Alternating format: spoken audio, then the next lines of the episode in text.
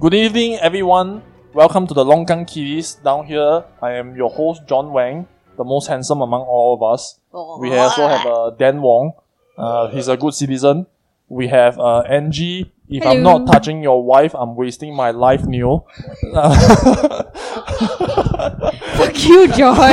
I hate it when you introduce me, man. Fuck off, man. So annoying. And then we have our recurring guest, Saifu. Hey, Hey. Saifu, how you doing, man? Kuching kurap. Kuching Korak. How you how you doing, Saifu? I'm, I'm doing well. Uh, I still have a home, not a refugee. Not a refugee, yeah. And then uh, for this week, we are talking about sovereignty of a nation uh, with regards to refugee. So the refugee crisis that we are seeing all happening all over the world now. How should countries uh, deal with this particular crisis? Okay, okay, okay. But before we begin today's episode on refugees, ca- can we mention that we have got sponsors for this podcast? Yes, please. Yeah, so these people are paying us so that the podcast will, will happen, and it's none other than the Ministry of Education. Thank you. MOE. Thank you, MOE. What? John, thank thank our sponsors, please. We don't have spon. Is this part of a joke? Am I supposed to? Actually, okay, the okay, joke okay, is you, John. This podcast brought to you by the Ministry of E- E- Education.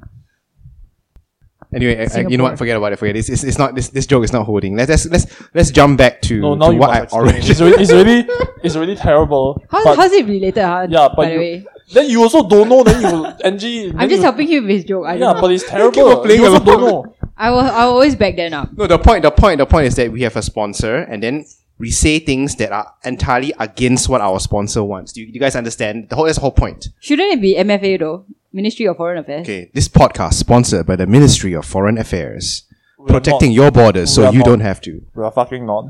Ah, it's not me. We are not. I thought it was. Then the We're not. email, the email that we received last night. I think maybe you gonna hack eh.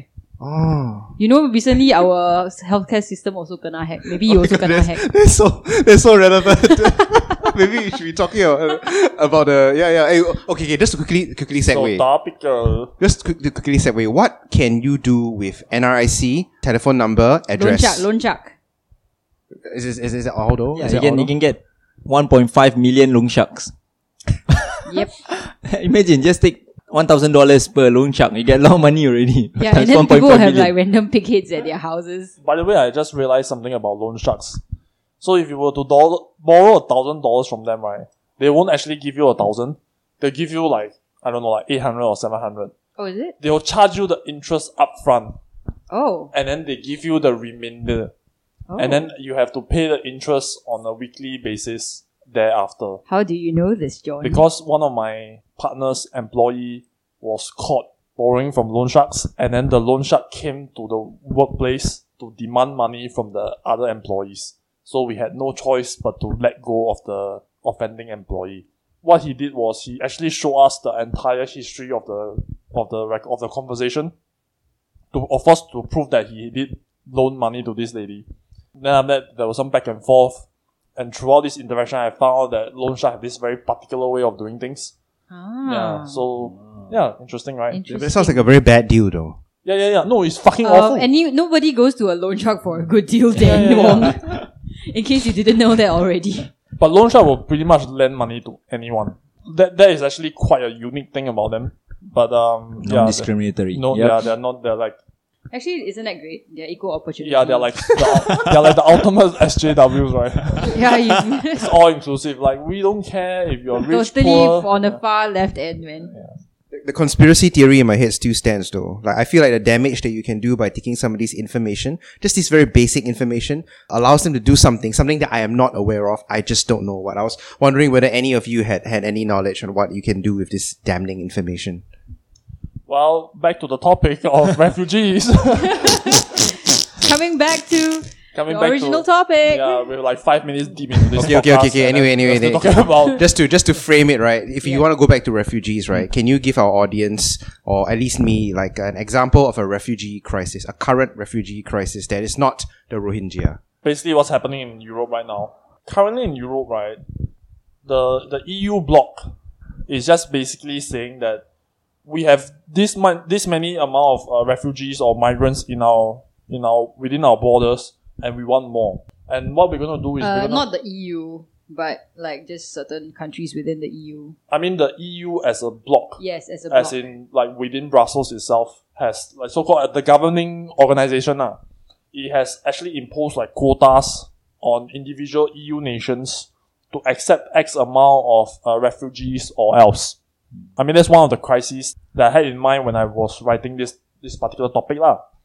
And the other thing about the whole EU thing is also the fact that um, certain countries are much harder hit, well, not harder hit, but more affected by the whole refugee situations than other countries. So, for example, you know, Angela Merkel has been one of the people who are like, oh, let's open our borders. You know, uh, in the past, the the whole policy about accepting refugees uh, has led to a lot of refugees trying to cross the oceans, trying to get into Europe. And so, what happens is that a lot of the countries that have that their coastlines are nearer to wherever these refugees come from, they kind of bear the brunt of the incoming refugees.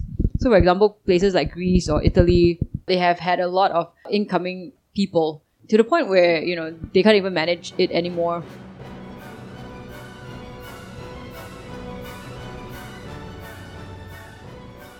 Is what what is it? What what element makes you so interested in this?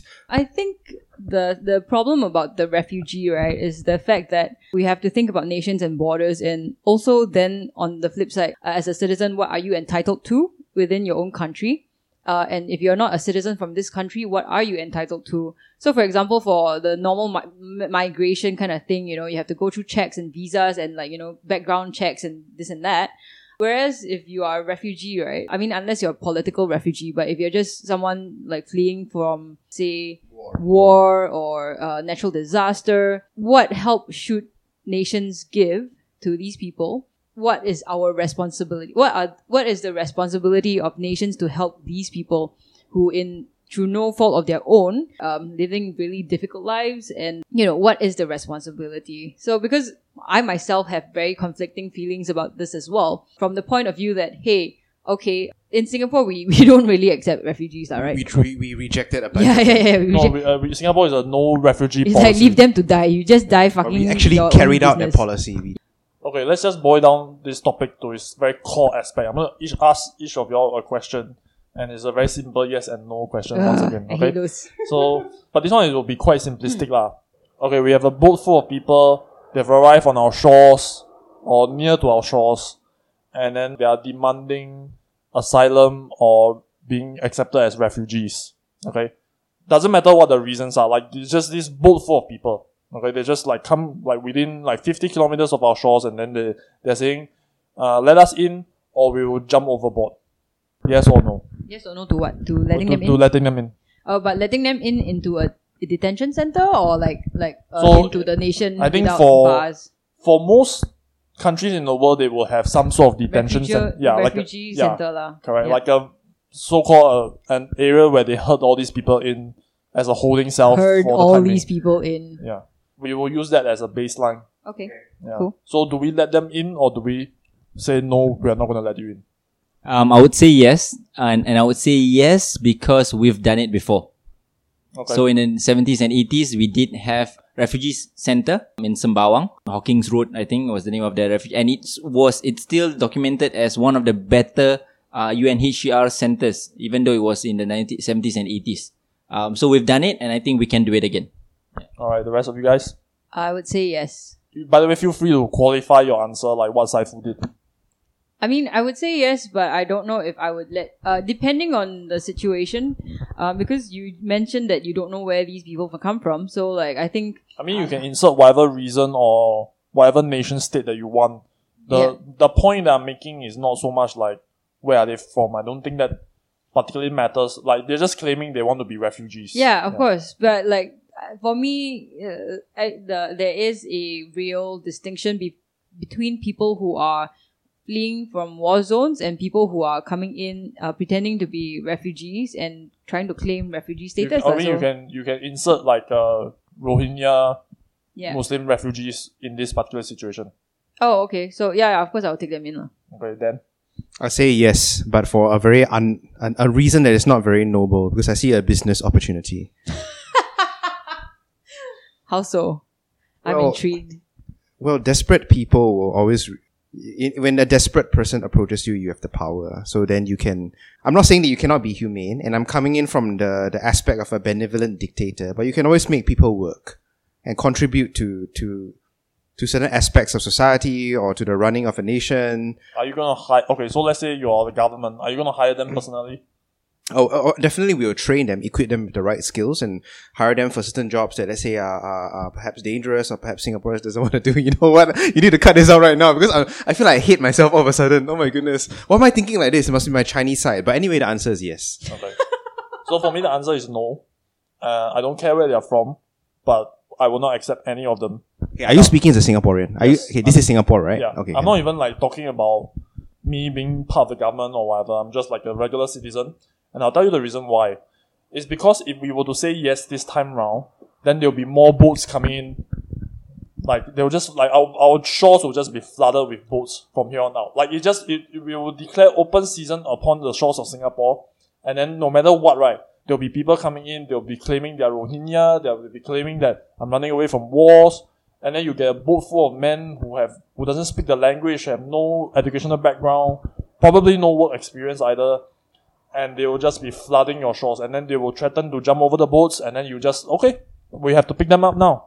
So It's wait, a wait, form of it's, it's to me it's a it's sort of form of like reverse terrorism. ah. It's like oh if you don't or I should say like uh you know like you have those like psycho ex boyfriend or girlfriends who threaten to kill themselves if you break up with them, and then you constantly go go back to this psycho ex right. They are the psycho ex. They they, they keep threatening to kill themselves, and then you just keep going back to them. You just And then when they, when they, and then when they kill themselves, right? Then the parents, you, you caused my daughter's death, and they'll point to you. yeah I know. But then if if we do it once right, like if if I were to I just interject here to say that if you go back to a psycho ex, you're also psycho yourself. Yeah, yeah. So, I mean, that, that sort of like proves my point, right?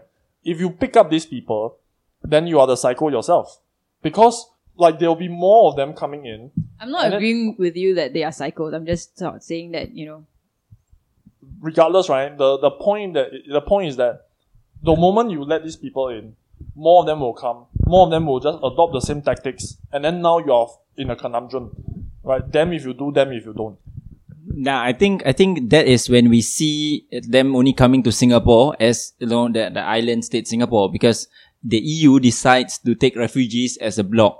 And I think that is something that maybe the ASEAN countries are not thinking hard enough to negotiate the, the whole refugee because we do have a refugee situation in ASEAN itself, or I mean in Southeast Asia. And most of them are, I think right now based in Malaysia. Uh, UNHCR has a, has a space there and they have refugee schools and all that. I think the one in Aceh or Indonesia, they were working on it, but it might be, they might be phasing it out soon. I, I think if we do have a refugee situation near our borders and people are coming to Singapore, I think we should take them in. But whether they'll be placed in Singapore, a detention center in Singapore, will they be assimilated back to the society is something that we really need to think through I mean, with other nations. I mean, it's just a five hour bus ride from Singapore to KL. So if we take them in and then we put them on a bus and like send them to an UNHCR um, center in KL, I think it makes a lot of sense. Then know, leaving them out to kind of, I don't know, float out at sea. the, the problem with Yeah. that line of thinking, right, is that if you were to adopt the humanitarian approach and say that, you know what, we'll bring you in, then at the same time, you cannot just force them out whenever it's inconvenient for you to, to, to retain them.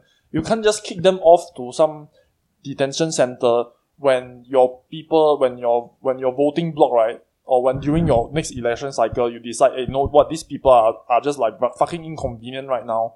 We're going to move them away despite their wishes. You know what I'm saying? No, but that's the thing. I, I don't think we are moving them away. I think we should come up with a system of helping picking up people who are floating out at sea. And I mean, do we need to wait till a situation where we see uh, like a, a kid or Rohingyan kid lying lifeless at Changi Beach before we decide, that hey, actually it's, it's, it's, it is less, we are lesser humans for not helping them out.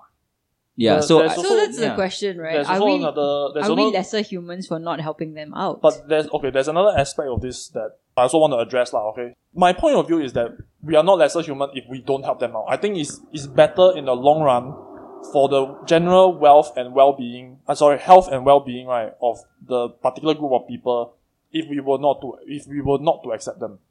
So what happens when you accept them, right? It creates like what Dan said, a business opportunity.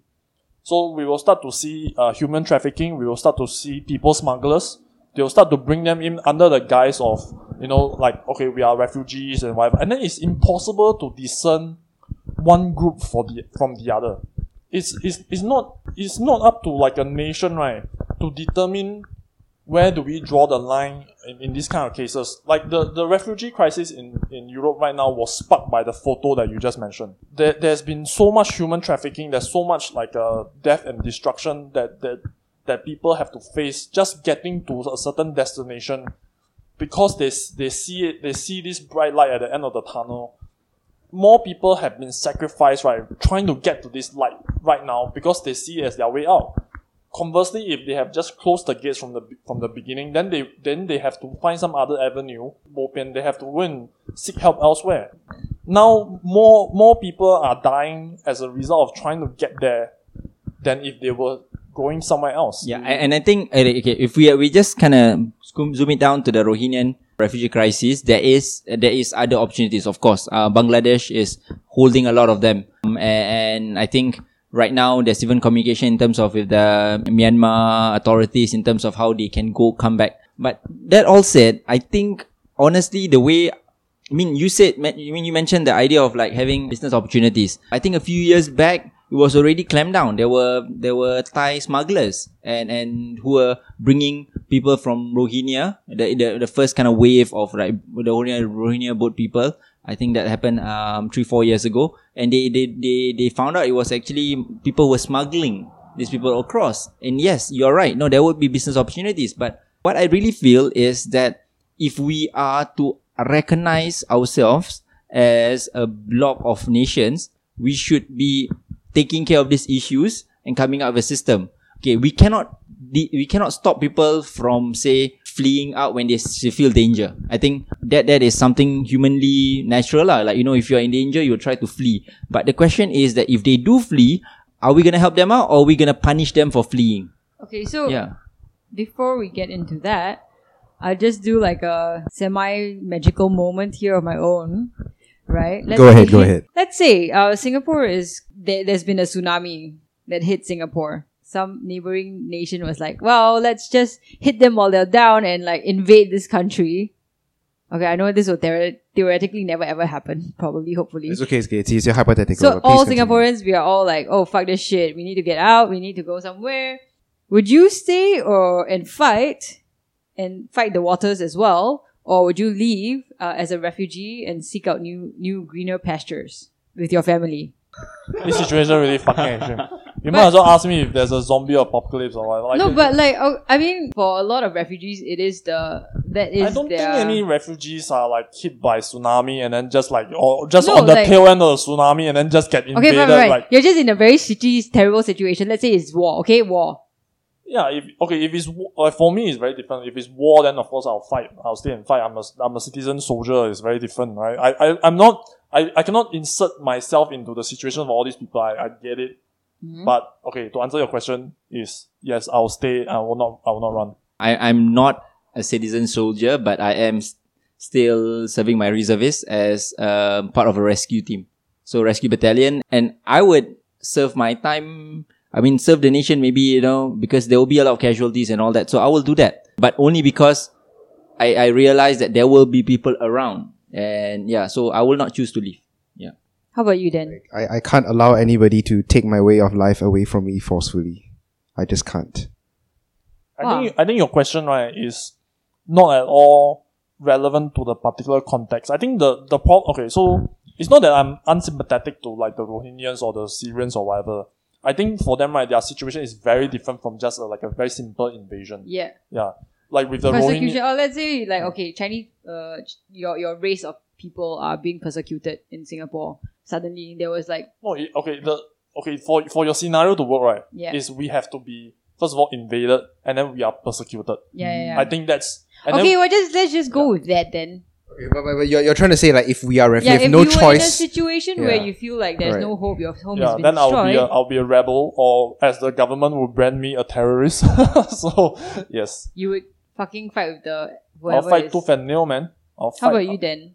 The Rohingya are fighting as well, right? Yeah, yeah, Yeah, Yeah, some yeah. fighting would, would you Rohingya, fight right? or would you stay? I, I just can't let Ah, anybody take away my or- way of life so forcefully. I, I really like it, like what I'm doing now. I can't allow Okay. anybody to How take about it you, away from Saiful? me. Ah, I will stay, but not because about way of life, nor am I do I feel like soldier because I would Paramedic. no no as in like if I, if. I- if I if I find if I find a space for me to serve, then I would serve. Basically, none of us are going to be refugees. Yeah, I mean That's really interesting. And actually, what I, I was wondering if was when all of you said no, was that if our NS had anything to do with it, like the no, we've been brainwashed.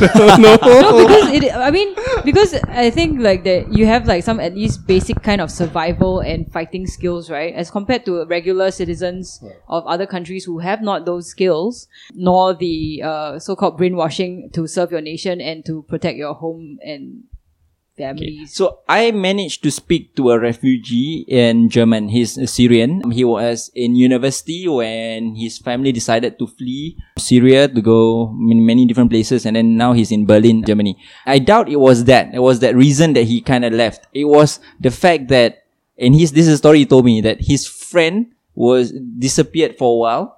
Um, they couldn't find him, and then when they got got back, you ask now what happened to you for the last few weeks, and he says that I'm not sure, I don't know, and then like you know he seems scared, he seems like a totally different person, and then they talk about cities being blocked off and not given access to.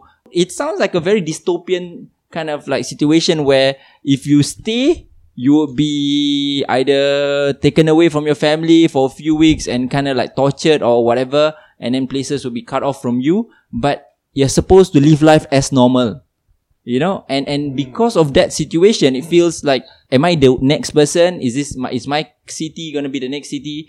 Because of that feeling they left. Yeah you know because it, it was that it was the uncertainty of like it is yeah. So if it if it was an all out war that means like you know it's clear and then some people would say like you know and we have access to say means to defend ourselves and all that then maybe yes. But his family left really because he felt that the situation was in a way uncertain ah. and and if I stay then if I'm subjected to this then my the rest of my life will be really bad because yeah but if it's if if I leave then even it's uncertain because they don't know where they were going but they they are aware that it will not be like that. It is it is I don't know. I I, I think it's a it's a I was trying my best to put myself in their position but it's very difficult because the fact that journey they took was also arduous you know like it was tough to for them to make that journey and if to for someone to decide to make that journey that must be like that tipping point you know in terms of like the experience back home So for one thing I agree with you is that like I feel like Singapore really cannot handle refugees refugees on our own. Like we are really literally just forty by thirty kilometers apart. Like unless unless our neighbors help us out, and then you know because I don't want to be unsympathetic to them as well. And, and yours approach, right? To be honest, your approach is accept first, then settle later. I guess it's it's doable, it's feasible, but only if if our neighbors can help us out. If if let's say right now, right, there is no system. This system that you're talking about, it Yeah. cannot happen. Our neighbors are assholes. They will not help us out on Dun, this. dun, dun. Okay. Yeah. Then, as as painful as it is, right? Even if it's the dead baby on the beach, kind of painful. Uh, it's it's very hard for me to to say to say yes. have you ever guys ever been to a foreign construction worker dormitory before how many people we pack into a certain space have. and how I've many seen it, exactly and how many how many we have set up in such pe- short period of time. We also have uh, mount vernon which is a space speci- uh, specially dedicated to the gurkha contingent in singapore. So we've we've organized artificial populations in a sense you know within singapore. But I okay, I think to be fair, that situation you're talking about is vastly different from unfiltered influx of people. It's, it's, it's really like day and night difference. Like we've we talk, we've talking about the, the construction workers and all that, right? Is that a company has to take responsibility for them, and then the the, the onus is on the company to go and register the various so-called red tape needed to bring them in. And then at the end of the day, it is the company's responsibility to maintain the, the welfare of these people. So the government is so called hands free in this, right? They just sort of, okay, we just rubber stamp certain documents once they come into order, and then anything goes wrong, right? We have a finger to point at. You see, it's vastly different from the government now taking responsibility, trying to build up uh, systems and and then trying to house these people, feed these people, clothe these people, and then after determining what they can or should do within our borders, and then what do we do with them if they don't fit in?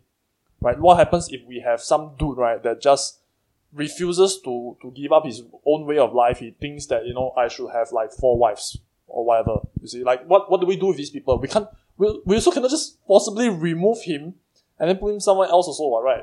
I mean these are fairly extreme examples, but from the point of view of a citizen such as myself, I like a more conservative point of view would just be that okay, let's not deal with it to begin with. Let's not open the floodgates and then have these people come to our shores. I mean, as as unsympathetic as that sounds, right? You, if you are a citizen of your of your particular country, you should stay there and either fight or rebuild your country. You see, like you, you have to have loyalty somewhere, and then if you don't think that that's important, then what makes you think that I want to accept you to begin with? Like if you have no values, then why come over here? You see, then I cannot accept you also. What? Yeah, but but that's the thing. It's we are imposing our values of the idea that we're supposed to stay and and fight to them. It, like I said, I feel that if they were willing to kind of make that decision, then we need to understand from their perspective. Like you know what what was so terrible. And again, we have experience doing this. So the Hawkins Road Detention Center, we actually send people back to Vietnam because you know things got better. I think we're also missing out one piece here, which is that there were people handling uh, refugees already. So UNHCR has uh, working with, you know, say in, in Malaysia and all that. So understanding the fact that we are not in it alone, even if they come to Singapore, we have UNHCR and we would have means to kind of understand like um how to vet them or uh, and the likes. Uh. Of course, I mean, I, I agree that opening the floodgates would mean that no more people would come, and I think that would be a natural phenomenon. And this is what I think is facing uh, being faced in Europe. But I think in the long run, if we are supposed to see ourselves as a, a force for the betterment of the world in that sense. Uh. I mean, if we are so happy to kind of host two world dictators, let's say two world dictators, I mean, if we are so happy and, and under the guise of world peace, I like, really, I gotta walk the talk. Uh. Like, really, if we are willing to host them, then we should be able to host people who are running away from war Sorry, or famine. we only Yes. want to host things that are glamorous. Uh, Yeah, you know, so like I want to yeah, so I mean, I, I feel like really, if we if we feel ourselves like a force for good in this world, then really got to put our money where. I don't think Singapore has ever seen ourselves as a force for good. It's always been like just our struggle to survive in this cold, cruel world, staying relevant. Th- th- that's because the we're so tiny right? and we have no resources other than our humans. I think Singapore is a example. There are certain constraints just due to the fact that we are so fucking tiny, right? There is we are quite landlocked, and there is only that many people you can squeeze on our island, and preferably you would like all these people to be of a certain use to the country, right? Kind of. At the risk of sounding like, like a like again a very bad person, but is there any way to pressure the ultra rich into making the solution appear magically for Singapore? How, how, how do you propose to do that then? Yeah, please give us a dense magical solutions. Okay, so the ultra rich in Singapore is merely like the one percent. We always use this word one percent. Actually, more than one percent, I think. Right, right, right. But I'm, I'm talking about a select few group of people. That if you could have somebody, right, like a leader in Singapore, that's extremely charismatic, influential, and powerful. But not in the sense that he can punch your face kind of powerful, but he's just a very powerful person. You mean Lee Hsien Loong is not there already? oh my god, if only the audience were here, you can see the furtive glances. ah. I glance to you, you glance to me. ah. okay, so assuming this person exists, right? He goes down to, let's say, five, even five of the ultra rich, right? And five is not a lot. It's not a lot. It's, it's the fingers on one hand, right? And then he tells them, hey, you know, and he, he by any means, through coercion, through appealing to their guilt, through appealing through compassion, whatever, he persuades them to each fork out some, some money to to to to help. Maybe we can build a temporary kelong. We can get good designers to do it. You know, we can set up a system where they can not enter our country but still receive food and aid while waiting for things to happen. We can set up a system where they work for us, whatever. Right. The point is that whatever that we are doing, tough as it may be, it's not as jialat as what they are experiencing back home. Right. So wouldn't that be a feasible solution if we let the rich pay for these people? You mean like just take one of our the islands surrounding Singapore and like you know make it into a freaking detention camp lah? Through the money of the rich. through the money. Like if I was the rich, right, then my question would just be, why should I do this? What's Okay, the but the, the, ROI? the, Once chari- rich, yeah, the that's why- once you charismatic person who have persuaded you, you're good, you're good. The charismatic persuasion, either through sex, love, appealing to your base desires, appealing to your higher desires, he has already convinced you, and he doesn't need to do all, all of us, you know, I think- five people. I think for this particular scenario to work, you have to give us the reason. Otherwise, right? I mean, it's just, I mean, like, Humanitarian reasons or it can be any reason, doesn't matter. The point is that there's somebody able to do it. I, you can even consider it a magic power. I don't You care. get tax it's, breaks it's lah. a, ah. it's a person who can do it. It's a convince five people to do it. Yeah, convince Elon Musk. I don't know. well, to make I mean, another like submarine. people like Bill Gates are already donating your their money to charity. you know what? I I think for this to work, right, they have to house their refugees inside their house.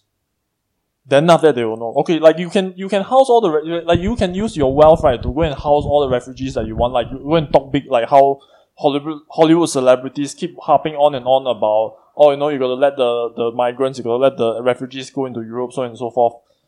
But fucking if you're not living in a neighborhood filled with people who fundamentally have different values from you, and then like if you look on the streets of Europe right now, it's just a fucking hellhole.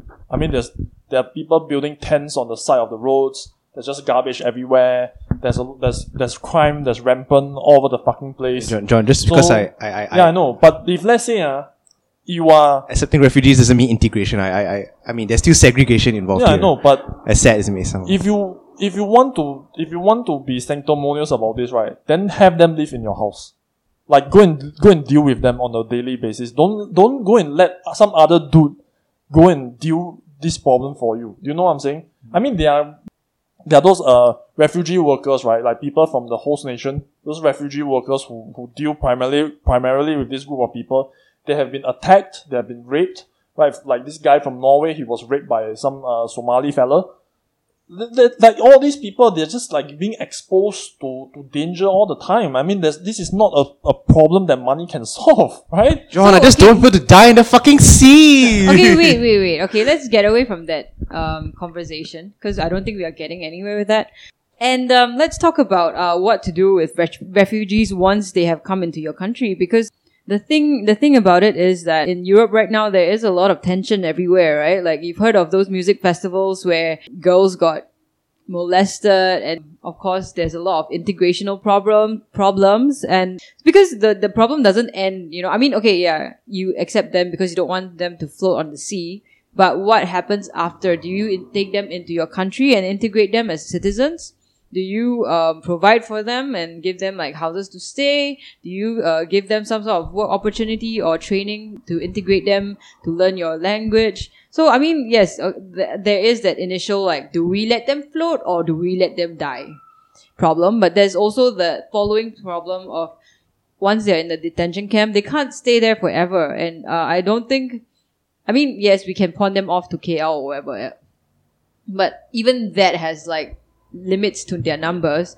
So what do you do with these displaced people and um, how do you kind of integrate them into their new environments and stuff like that? Because one of the things that sparked uh, my interest or, or further reignited my interest in this um, argument was actually this piece of article from the New York Times uh, was about uh, in Denmark there are new laws that are very harsh for immigrant ghettos. So I don't know if you read this then because I pasted it into the group chat. Dan But- doesn't read anything from the group chat. yeah, um, but one of the things, right, the people who are low income immigrant in living in a neighborhood that is described as a ghetto by the government, you will become a so-called ghetto parent, and any children you will have is called a ghetto child.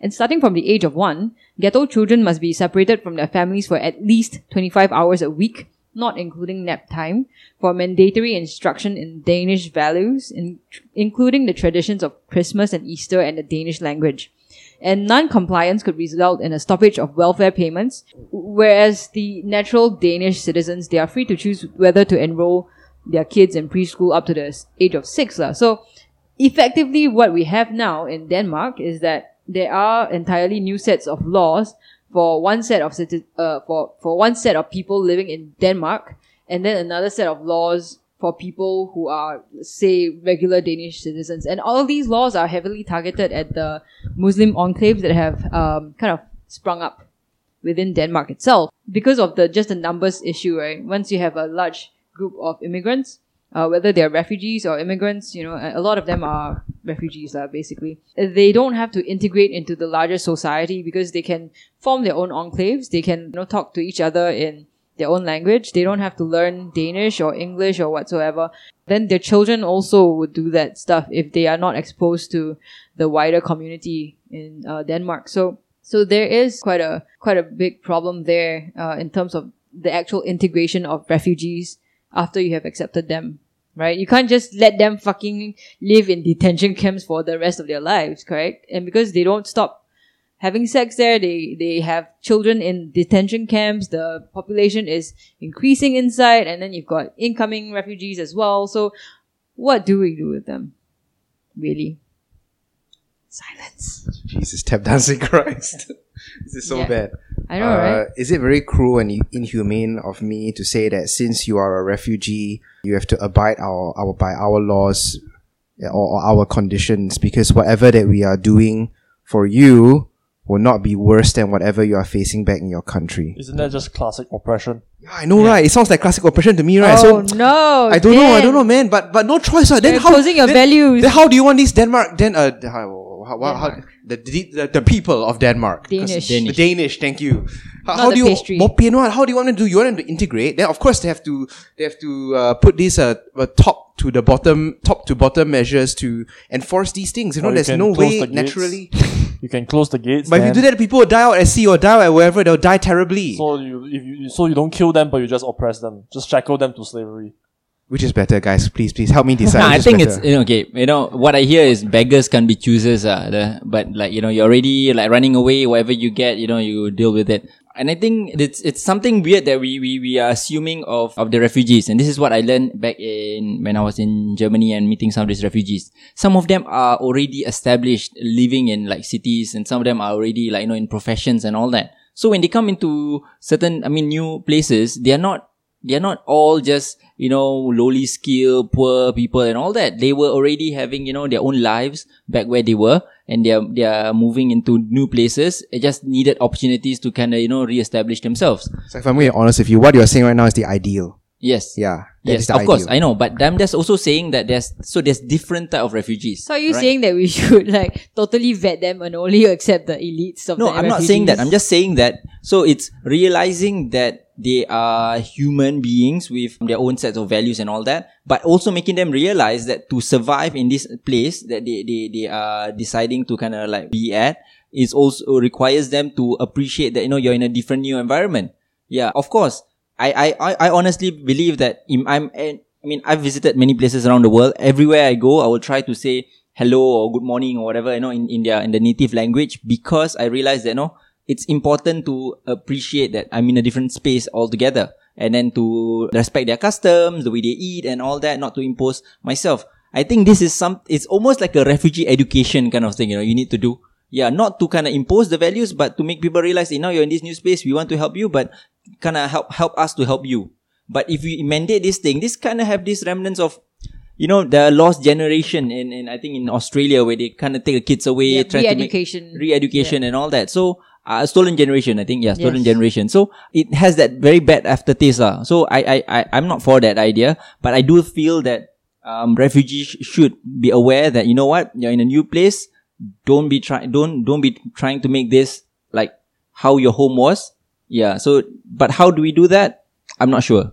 I'm, I'm really not sure. um, I think the I think yeah. what the problem now is right. Like for example, if you look at once again look at Europe, Europe as a whole for the past five years or so has been fairly progressive in their dealings with refugees or migrants in general. So I think for them, right, like this this law in Denmark now was I think only passed very very recently. For the longest period of time, they have been trying to so called have this soft approach in terms of dealing with migrants where it's more they're trying to be as hands off as possible and just say that yeah, you know, let's try and respect everyone's culture, so and so forth.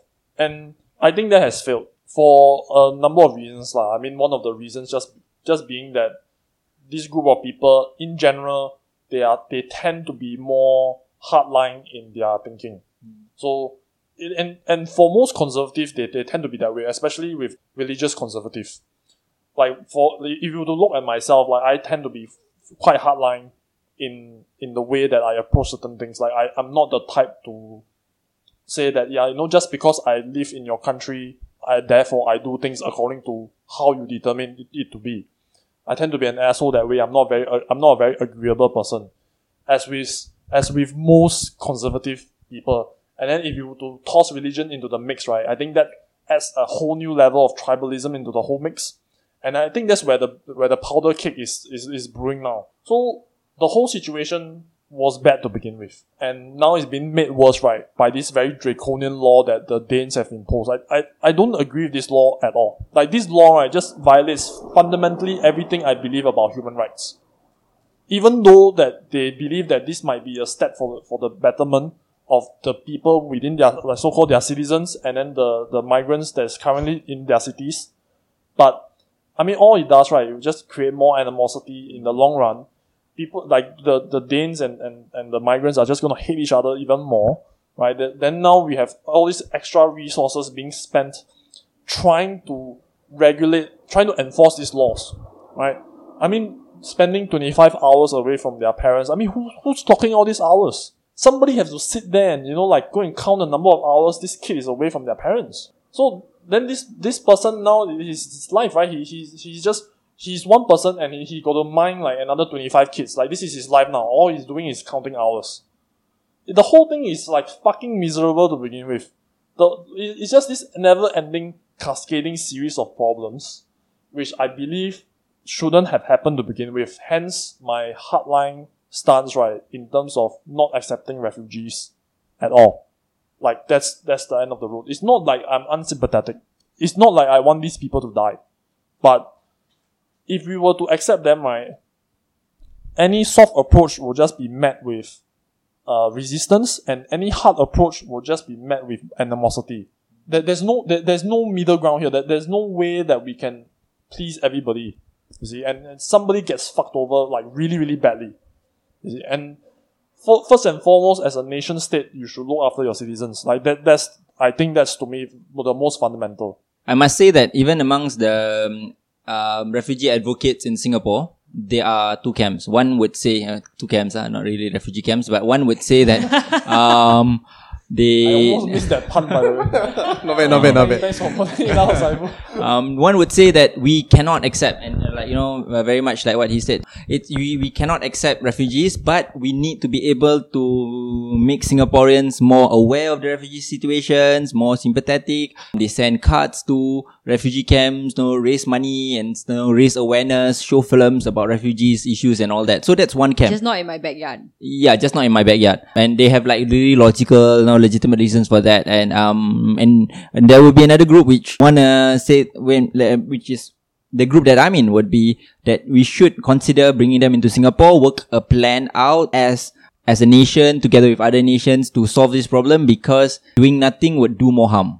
So that's that's that's that said, I know people who are also working very hard on the ground. You know, going to KL, going to Aceh, uh, people going to Bangladesh, even people who are going travel as far as Turkey. We have collected winter clothes you know, and this is crazy. You know, we Singaporeans have tons Tropical of winter clothes. country. Say Singapore have Singaporeans have clothes. yeah tons of winter clothes, and we tell them don't need to buy new ones. Whatever you've had, maybe you know you've worn for your previous um, holidays or whatever. We went to their homes, collected them, packed them up, put them in container, shipped them away to refugee camps for the Syrian refugees. I mean, Singaporeans do want to get involved. I think there is there is a sense that you know Singaporeans care enough to help. But of course, a lot of our work deals with like you know raising funds, money, and stuff like that. But having in our backyard would I think be the ultimate test. Again, I think it's not something that we should do just because you know they are coming, but something we need to work out a system to be efficient in. And why I mentioned the um, the dormitories and Vernon, Mount Vernon and all that is because we've had a history of hosting foreign populations within our borders and we've figured out how best to work with them, deal with them. So if these refugees come, we would come up with another formula learning from our experiences. Honestly, I mean, that's my aspiration for Singapore. At the same time, also as, as, as a human being, I feel sorry yeah, that I can't be there to help people. If I, if I was given, if I was, I don't know, courageous enough, I was brave enough, I would, would love to go to places where I can give the fullest help then you know just yeah you know, instead of just talking about refugees in a podcast with other cats or whatnot i would rather be going we are down. so ineffectual. no no I'm not, I'm not saying that i'm just saying that like given the opportunity i would do more Yeah. but again i would but it's that aspiration which tells me that you know what maybe if the opportunity knocks on our door we should do more yeah You know, the, the one of the more interesting solutions that I've seen, right, to the so-called refugee or, or migrant crisis, I, I can't remember which country it was. I think it's Hungary. So what they did was, instead of putting the fences around exactly where the borders are, they put the fences like 20 kilometers inwards. So there's this stretch of land, right, that still ah. technically belongs to the country, but they can just camp there. Yes. So what they did was they built the detention centers in this so-called no man's land, like just outside of the fences, house the refugees or the migrants inside these centers. That doesn't work for Singapore. They'll be by the correct. seaside. But what? Hap- the but the the good thing about this particular solution, right, is that first of all, you so-called fulfill all humanitarian aspects of it because. Like refugees, you're you're not supposed to leave them in the state that where they, they come in from. I mean, you're just exposing them to to murderous soldiers or whatever, right? So having them inside your borders would require the other side to declare act of war, and then you can just fire back on them. So it sort of keeps the these people safe, but you also sort of insulate them from the rest of the population until you can figure out what to do with them. And this also has an extra be- uh, extra uh, benefit, right, of weeding out the non-refugee population in that group. Because if they were economic migrants, they will not bother to stay in there. They will want to shift, like move out of their place. Because being held in these kind of places, right, you're just sort of doing nothing and if you're an Limbo economic migrant, right, you still want to send money back to your home country and so on and so forth. Right? You still want to make a better life for yourself. They will just fuck this shit, I'm getting out of here, then they'll hop on to some other places. The refugees, right, they will say, okay, I'm really fleeing for my life. I would want to go back to my home country once it's safe and stable. Then I'm okay to just stay here and receive help and aid. So that's a more or less not so elegant solution that some countries have adopted, which it's I actually think pretty fucking brilliant though. yeah, I, in Singapore it's a bit different because we're sort of surrounded by ocean, so we can stop the boats. But when you're living in a country that's just surrounded by land masses, then what what do you do when all these people come knocking on your door? You can't really you can't really take the boot and shove them away, right? You just this there's just this whole bunch of them. What are you gonna do? Normally, if you were to not accept these people in on the international stage, just look like a fucking prick.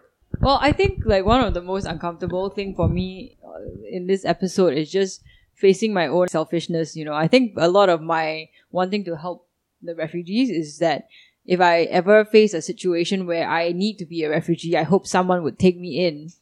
But also, like as a citizen, you know, you're like, okay, well, when we take them in, and then what? I think it's it's not so much taking them in; it's really the and then what that kind of has me has me like not quite sure what my stand is.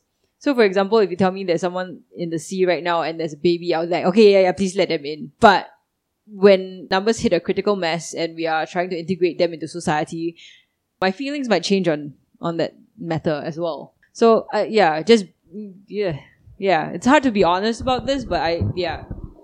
I want to throw. I want to. I want to throw a curveball at this, and um, I mean, I would say that not all refugees are good. Also, are not deserving of Yep. help. Also, so I mean, I know this goes against my whole idea of like you know I need to give them space, but um, because of that, I think giving them or giving them space or like somewhere they can be vis-a-vis you know whatever corporations we can get from the international uh, community would actually stop more bad things from happening. Right now, we have reports from the Rohingyan camps where there's high rates of rape and, and sexual assault Yep, yep. because you know they're just hanging around and they don't know what to do and stuff like that. So the the way I see it is that if I between between it's it's I mean I know I mean for me it's quite cl- clear cut is that if I do nothing they're already in a bad situation more thing bad things would happen to them if we give them like half-ass solution where they go somewhere where someone do, cannot take care of them then they get into a worse state because you know then they would be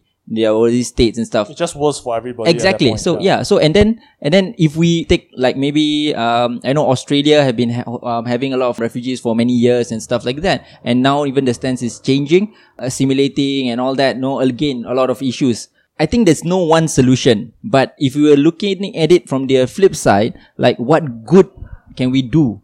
And then measure it by the good that we can achieve, then I think having them in Singapore can do a lot more good. Yeah. I had this really, Yeah. uh, well, I was thinking of this uh, problem, right? I had this very pragmatic Singaporean voice in my head that just says, like, why don't we just vet them, you know? Like, people who used to be doctors or lawyers My or blah, blah, blah. goodness. We'll let right, them in, right. law, you know? Like, I mean, it's not like we don't need the help. They used to be nurses. We can just totally integrate them into our service centers. No problem, right? I mean, yes, they would need to learn a bit of English, but that's not that terribly hard. And, well, if they are just like riff-raffs, then we can just leave them to die. I don't think it's just a little bit of English. I think they need to point to a bone and be able to name that bone in the whatever medical language that they use. Yeah, yeah, So- but I mean, like, gi- given the fact that out of the whole entire population, if you're only taking in the elite or like the people who are gainfully employed, you narrow the numbers down and you're still helping them come out somewhat, and you're also helping Singapore. Be it maybe they need to take like one or two years to integrate, but at, at least there's like a further integration into the larger society and them being gainfully employed, lah, basically. I Oh, think that's painfully naive though. I think It that's is not- totally. Yeah. That's like my ideal situation in a utopia, of course. Can I can I uh, attempt some some lightheartedness because I feel like Please very do. down already. Please do. It's a very depressing episode. So, okay, for this particular situation, I need you guys to role play as two people. Usually you role play as one person, right? So now I need to role play as two people. Okay. Now right now there exists this technology. It's a cryogenic chamber of sorts, right? That is solar powered. Maybe a bit expensive to build, but no problem. Once you are you've built it, it's good. It won't draw any requi- resources or what that that you know will come after that. Okay. Imagine a cryopod that is powered by powered by sun. Okay. So now, right now, you are the head honcho of Singapore. ah. You are Lee Lee XX. Okay. the great great grandson of what of Lee XX. Li Xingxiang. okay. Did you just lick your shoulder dead wrong? yes. it's for luck. It's for Oh, okay. yeah, it's for luck. Okay, so right now, right, um okay, a bunch of there's a terrifying war that's happening in in in a neighboring country and you're flooded with and you know we are flooded with refugees. But uh, your lead scientist from Temasek Holdings or from fucking DSTA has proposed to you that we build these cryo chambers and put them on fucking St. John's Island. And because they are cryo chambers, they are very compact. You can build them in stacks, like in car parks. You know, you can accept, okay, John, whatever critical mass you are referring to, no problem, we can accept. I mean, kind of like, is it the Matrix where all the people? Are Yes, it's like that. It's exactly like that. You know what? It's exactly like that. Which episode of Black Mirror is this? no, no, no, no, no. Okay, okay. Let's let, let's put in, okay. Let's let's let's consider this. Okay, you okay deep down inside you want you want to have your cake and eat it. You want the best thing for these people, but you also don't want to trouble your own citizens, right? Which is why the conundrum we are all struggling with. So right now, okay, as a the head honcho of uh, of Singapore, what you do is you tell them, okay, you guys come to our facility, you enter the cryopod, and you just psst, and you just sleep there forever until your country suka suka steady already. Then we send you send you back. Okay, you will consume no resources, you will no integration, you just wait. But you wouldn't know you're waiting because you're asleep. Okay, so you you as a government, you as the head honcho, would you would you implement this scheme? That's the first person you must role play as. The second, the second person you must role play is that, that you are a person from that the destroyed country through through a mix of famine, war. Okay, you are.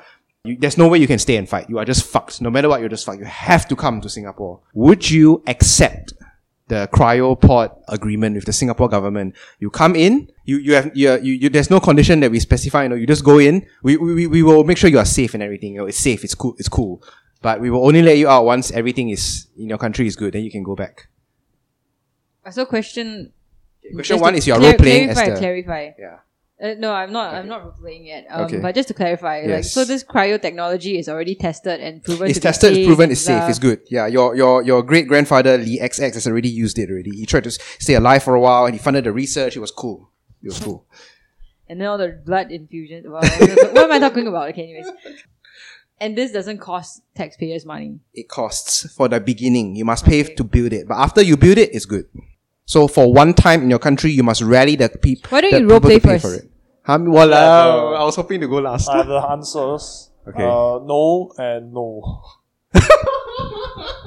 Um, I would say no as the, the, the leader of Singapore, but if let's say the leader of Singapore says yes, as someone from another country, I would purposefully start a civil war Holy so that I can live for like you know I, I can But live you'll longer. asleep. But yeah, yeah, but asleep. but I would wake up in another like century or whatever. I, I technically I'm like extending my What life. if the civil war just ends in a few yes, years? yes, yeah, and like But you know, I it- what, few what if it's just a few yeah, years yeah. of civil But- war? but- I but- mean, I don't exactly I think they're extended gonna, my like, life Like for a if, few we, years. if we were to ex- like based on this technology, if we were to accept Korean War refugees, they'll be in there for like how For many? still like, now, yeah, like like just- 50, 60 years, right? They'll be. But you get to decide. You as the government get to decide They're when still you. at war.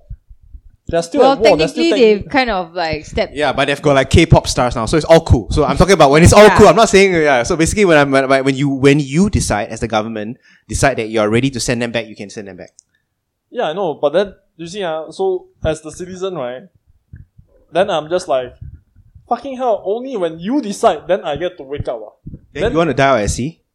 I'll find another way. lah. I'll survive lah, in some okay other lah, manner. you okay see. lah, then okay this lah. is I'm either putting my destiny in someone else's hand or in my own hands. You see. And then as for the as for being the the government, the head honcho, right? Once again, I let these guys in. Suddenly, right, I'm going to need to build like 20 more cryo facilities as more people starts flooding into my country, demanding cryotech benefits, right? And then what am I, what am I going to do after that? Am I going to keep building until until my country runs out of resources or what? No. He said something which which kind of struck kind of made me think. He said that I would rather be in charge of my destiny than like uh, someone else. But I think that could be the sentiment that most refugees leaving their countries is like feeling like they they are usually they leave because they feel like they're at the mercy of someone else, be it famine or you know, situational problems, or the fact that you know, there's civil war or you know, destruction happening in their countries. So because they feel like they they, they want to feel in the, they want to have that degree of autonomy lah, like, you know, to decide for themselves. So if you go into another country and then you're imposed with like all these sanctions, gotta your kids gotta go away for like 25 hours a week and all that. I think naturally they would rebel. lah. Yeah. Knowing that, I think giving refugees some degree to of agency to decide what they want to do with their lives to some extent might might be even useful. So yeah, going into a cryogenics may not be the best thing. But Yeah. there's no harm to you at all. The moment that the chamber comes out, you are you are still as you are. There's no harm to your body, no harm to your skills. You can still continue to go back to your country and ply your own trade and re- rebuild your life. No, ah, but too much uncertainty. ah. Like, Okay. you know, putting my life in someone else's What if there hands. was a power outage? You all die. Except, Okay. except Okay. if I really am like, you know, I've, I've cancer and I just want to live extra few more years, then I will just start a civil war and, like, you know, and wait Okay. to maybe a few more years. Once I'm out, someone already found a cure for cancer. Yeah. Okay. Yeah. Okay. But I think why I'm saying that is I say that, that, that solution might be misused. Right. Right. Yeah. Right. Right. Okay. Yeah. Okay. How about you, Angie? Another question now. I have so many questions. Okay. You, one by one. Now you are the government. How Cannot, developed cannot. is the cryotech at It this is point? super developed. It is good. so, like to the point where it's cheap to build. It is not cheap to build. I'm sorry. Yeah, There, there, there can be, there has to be a sacrifice for everything. It's not cheap to build. Well, in that you have to case- you have to use like a big. F- Look, uh, if Yeah, I'm the have to- Singaporean government and I had to build like this super expensive, like super high tech shit for uh, refugees, I'll be like, why would I do it? Because it's a one shot cost though. It's a one shot. yeah, cost. yeah, yeah. But look at this. Look at it this way. If I build it for rich people, Rich people are already using it. It's, it's cool. Oh, I it's build it for like affluent people who have no means to use it, uh, and I let them, you know, uh, cryo themselves for a few years while they are, for example, like what Saifu said, waiting for a cure for cancer. I could make money off that shit, man. So why would I build it for refugees? So my answer is building it for refugees. No, sorry, because I'm the government. And then um, Angie, if you I can were be a sympathetic and compassionate and benevolent government. You don't have to role play as the government that it is now. you role play as you, Angie, being the Oh, leader. I feel like after I start doing D and D, right, I have to, I'm just like so into the whole character thing. I cannot be myself and like Angie has never been sympathetic or that is So kind true. I or believe in the goodness in Angie's heart. Don't look at me like that. Then it's very stressful. There's no such thing as my heart. It's a cold black There's no void. such thing as goodness. There is, it is a there is a cold black void where the heart is supposed to be. But I, I, I even even as myself, I don't think building a cryogenic um, chambers is the way to go. If as a government, okay, like you're not asking me for solutions, but never mind. And as a citizen of of a country that that I'm like fleeing war and famine, I don't think I would want to be in a cryo chamber as well because a like John mentioned, you are at the mercy of the government, and at any point in time that the government decides, you have to go back, right? Like when they decide, oh, okay, you you know, uh, we think this war is ended, and they're like, okay, now we can go back. Uh, like that might not be a decision you want to make. So I don't think I, as a citizen, would go Yeah, in there as well. you go back too late or too early are yeah, both it, it- equally yeah. disastrous. It's like you wasted a few years sleeping, and then you, for example, if it's too late, you know, all uh, like everything has been destroyed, and like you know, you're the one who has to like freaking rebuild that shit, which is actually kind of fine. But like if it's too early.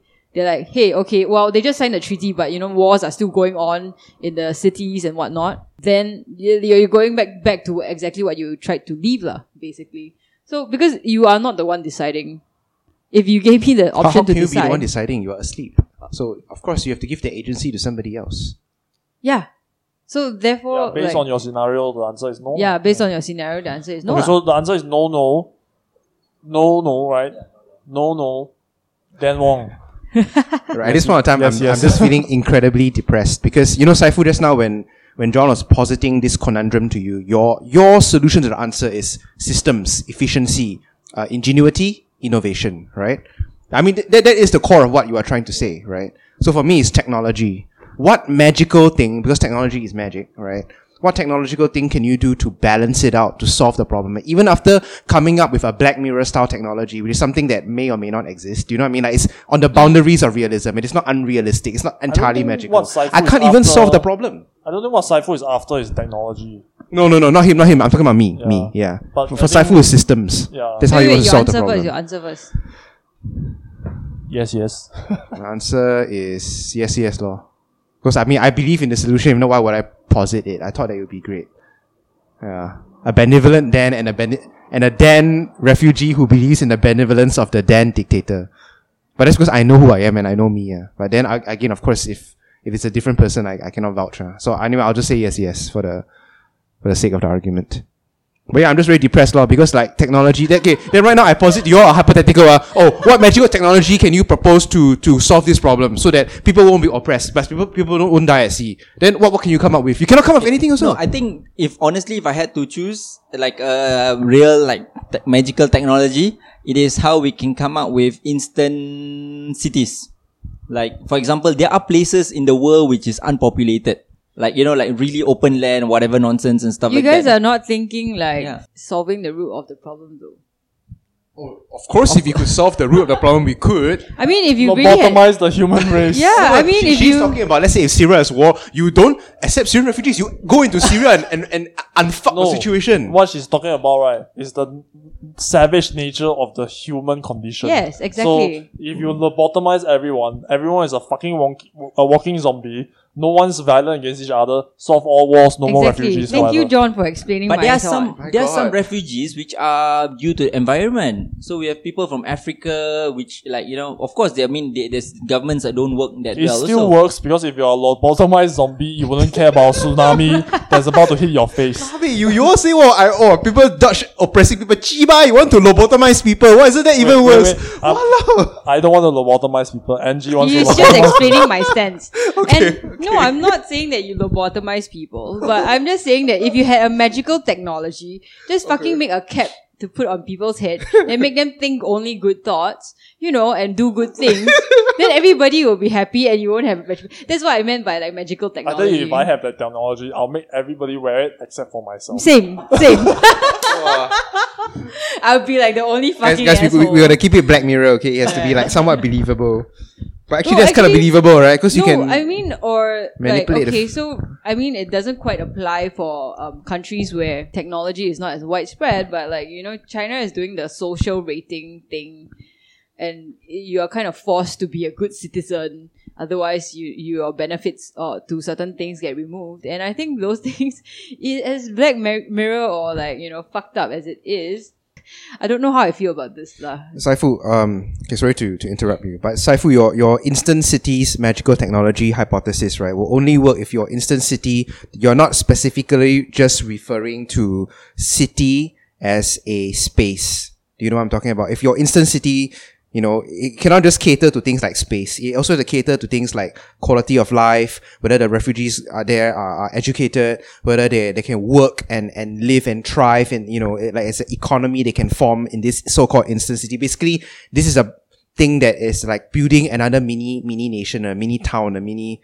do, you know what I mean? Like, it cannot just be like, oh, instant city, oh, I, I, I magically make, uh, uh, uh, houses appear. Like space will not, space alone will not solve the problem because people still need stuff to do. Yeah, Send I- them off to Mars. No, honestly, I think I, I mean you're, you're right. It's not only a matter of like infrastructure. There will be like you know relationships, people, and all that. The way the way I look at it, like this whole migration, trans-border migration, will only get worse. And um, now we are talking about wars, civil wars, or even famine and stuff like that. Even like you know, um, but there would be other problems in the pipeline, and and I mean climate change will uh, um would change, make some place inhabitable. No, like people can't stay there anymore these people would have to move also. You know, populations will have to move. So if we don't come up with a way to solve the current problem that we have now, then these new problems will ar- I will arise. And these people will be moving away not because they are fearful of someone, but because the place they used to live just is, they can't live there anymore. Yeah. Yeah. Like, you know, water levels are too high or. Yeah, yeah, I get what you're like trying that. to say. Like, it's Yeah. through no fault of their own. I, I- I know, Exactly. yeah, so so if we don't come out with this attitude of allowing um this like migration of people um now as a as a global community, then when the next round of like all these problems come around for many other different reasons, then we're gonna stick by like you know like no no no one inside somebody else's problem go somewhere else and then I think we're not ready to face the challenges of what might happen next. Uh. Shall we let Saifu have the last word in this podcast? Because what he says this Yes. kind of makes sense. We have to, Do you- yeah. Do you want to close it for us? yeah, yeah. I first and foremost, I want to say thank you to Lokang Kitis for uh, for having me over. We always Um, love having you here. Thank you, Saifu, for coming Yes. over. Thanks for Yeah, coming. um, Always the expert. Yeah, no, but I mean, I'm personally not directly involved with the refugees, but I'm, I mean, I do help organizations um, and, and friends who are in, in the thing. And, and I really like the fact that the way you are looking at it is the, the, the different perspectives and po- positing even no radical ideas and all that. I, I think it, that's, that's, that's something that we are not doing enough. lah. I, I hope people, whoever listens to this will realize that, you know, there's so much more about the refugee issues than just having people over. And yeah, I, I feel welcomed and I hope that refugees can feel welcomed. Aww. All right, thank you very much. Okay, ladies and gentlemen, as usual, please uh, chip in and fill in our comments section on Facebook and on SoundCloud. Please tell us uh, Which camp you belong which to? camp you belong to. Yeah, whether you accept the, the the cryo the cryo solution, or if you are one of those people who is actively in work with uh, refugee uh, solutions in Singapore, please also put in your show your two cents and scold us. You know, whatever it doesn't matter as long as we we hear from you. Okay, so we'll see you guys uh, back at the next episode.